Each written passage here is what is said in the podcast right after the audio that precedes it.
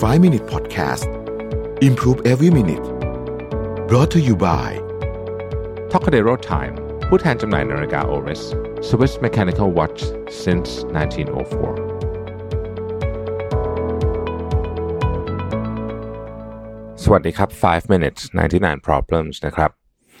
คำถามวันนี้คือไม่ค่อยมีเงินเก็บเลยนะครับ พอจะมีคำแนะนำเรื่องเคล็ดลับในการเก็บเงินบ้างไหมนะฮะจริงๆ เรื่องของการเก็บเงินเนี่ยอาจจะไม่เชิงเป็นเคล็ดลับนะผมคิดว่ามันเป็นนิสัยมากกว่าต้องใช้คำนี้นะคือการเก็บเงินและเอาเงินไปลงทุนต่อได้ เป็นกระบวนการในการสร้างนิสัยแบบหนึ่ง เหมือนกับนิสัยทุกอย่างนะครับเพราะฉะนั้นถ้าเราคิดแบบนี้ปุ๊บเนี่ยเราก็จะรู้สึกว่า เออ มันก็จะมีทักษะอยู่ไม่กี่อย่างเท่านั้นเองที่ต้องพยายามทำเมื่ออยากจะเก็บเงินให้ได้ อันที่หนึ่งก็คือว่า อันนึงเราต้องเข้าใจธรรมชาติของมนุษย์ส่วนใหญ่ อันนี้ขอเน้นว่าส่วนใหญ่เพราะบางคนไม่เป็นแบบนี้นะฮะคือมนุษย์ส่วนใหญ่เนี่ยเก็บก่อนค่อยใช้มีโอกาสที่จะทำได้มากกว่าใช้แล้วค่อยมาเก็บ แต่ที่บอกไม่ใช่ทุกคนบางคนเขาแบบวินัยดีจริงก็คือใช้เสร็จแล้วแล้วค่อยเอามาเก็บทีหลังก็ได้นะครับ เพราะฉะนั้นถ้าเกิดว่าเราเป็นมนุษย์เงินเดือนทำงานเนี่ยนะฮะสิ่งที่แนะนำมากเลยก็คือว่าให้เงินเดือนออกปุ๊บเนี่ย ให้หักเงินก้อนหนึ่งเนี่ยเอาไปเก็บก่อนนะฮะ หักเงินก้อนหนึ่งเขาไปเก็บก่อน อันนี้เป็นวิธีที่ผมว่าเวิร์กมากนะผมเองก็ทำแบบนี้นะฮะแล้วก็ไม่ได้ทำกับเงินเดือนอย่างเดียวด้วยเงินที่เป็นเงินก้อนที่เข้ามาก็เหมือนกันนะครับ เช่น สมมุติได้เงินปันผลมาได้อะไรมาคือ เงินปันผลเนี่ยจะต้องเก็บเยอะหน่อยนะฮะเงินเดือนอาจจะเก็บน้อยหน่อยเพราะมันต้องไปใช้อย่างอื่นใช่ไหมหรืออะไรก็แล้วแต่เนี่ยนะครับ ใช้วิธีแบบนี้นะฮะหักไปก่อนเลยนะฮะหักไปก่อนเลยนะฮะยังไม่ต้องใช้แล้วก็เอาเข้าไปไว้เก็บไปสักที่หนึ่งทีนี้ขั้นตอนการเก็บเนี่ยก็น่าสนใจนะ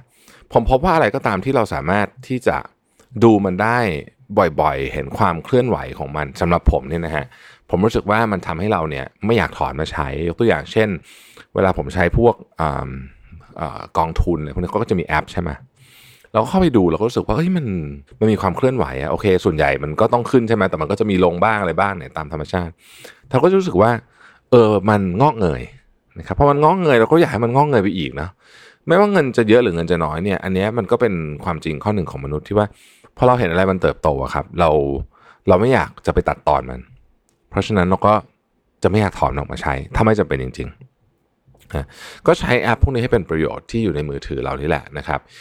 เอ่อมันเหมือนกับการ track เรื่องงานเวลาเราอยากจะทำให้งานสำเร็จเนี่ยเคล็ดลับอันหนึ่งก็คือ คุณต้องมีวิธีวัดมันให้ได้ อันนี้คือวิธีวัดอันหนึ่ง เรียกว่าเป็นวิธีวัดความมั่งคั่งก็ได้นะครับ หรือถ้าคุณอยากจะเอาให้มันไปสุดกว่านั้นอีกเนี่ยนะฮะคุณสามารถที่จะ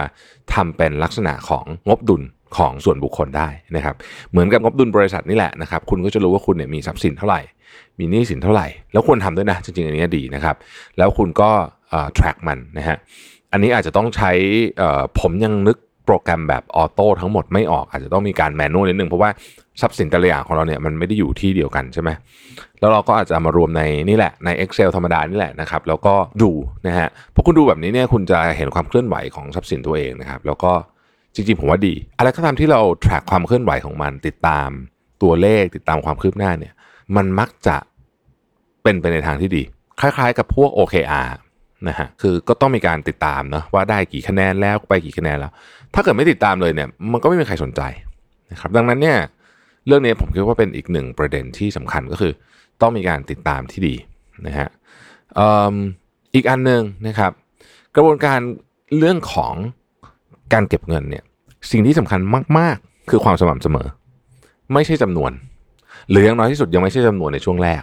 นะครับซึ่อนนี้เนี่ยพี่หนุ่มมันนี่โค้ชก็สอนผมมา นะฮะว่าการเก็บเงินมันคือนิสัย เพราะฉะนั้นนิสัยเนี่ยเริ่มเล็กๆได้ นั่นหมายความว่าถ้าคุณสามารถเก็บเงิน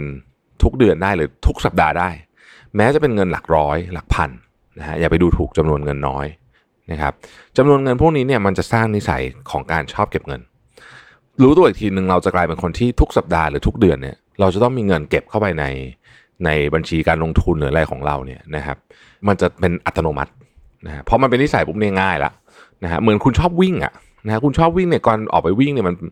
คุณอาจจะขี้เกียจบ้างนิดหน่อยแต่ว่ามันจะไปวิ่งง่ายมาก เทียบกับคนที่ไม่ได้สร้างนิสัยการวิ่งมานะครับลักษณะก็คล้ายๆกัน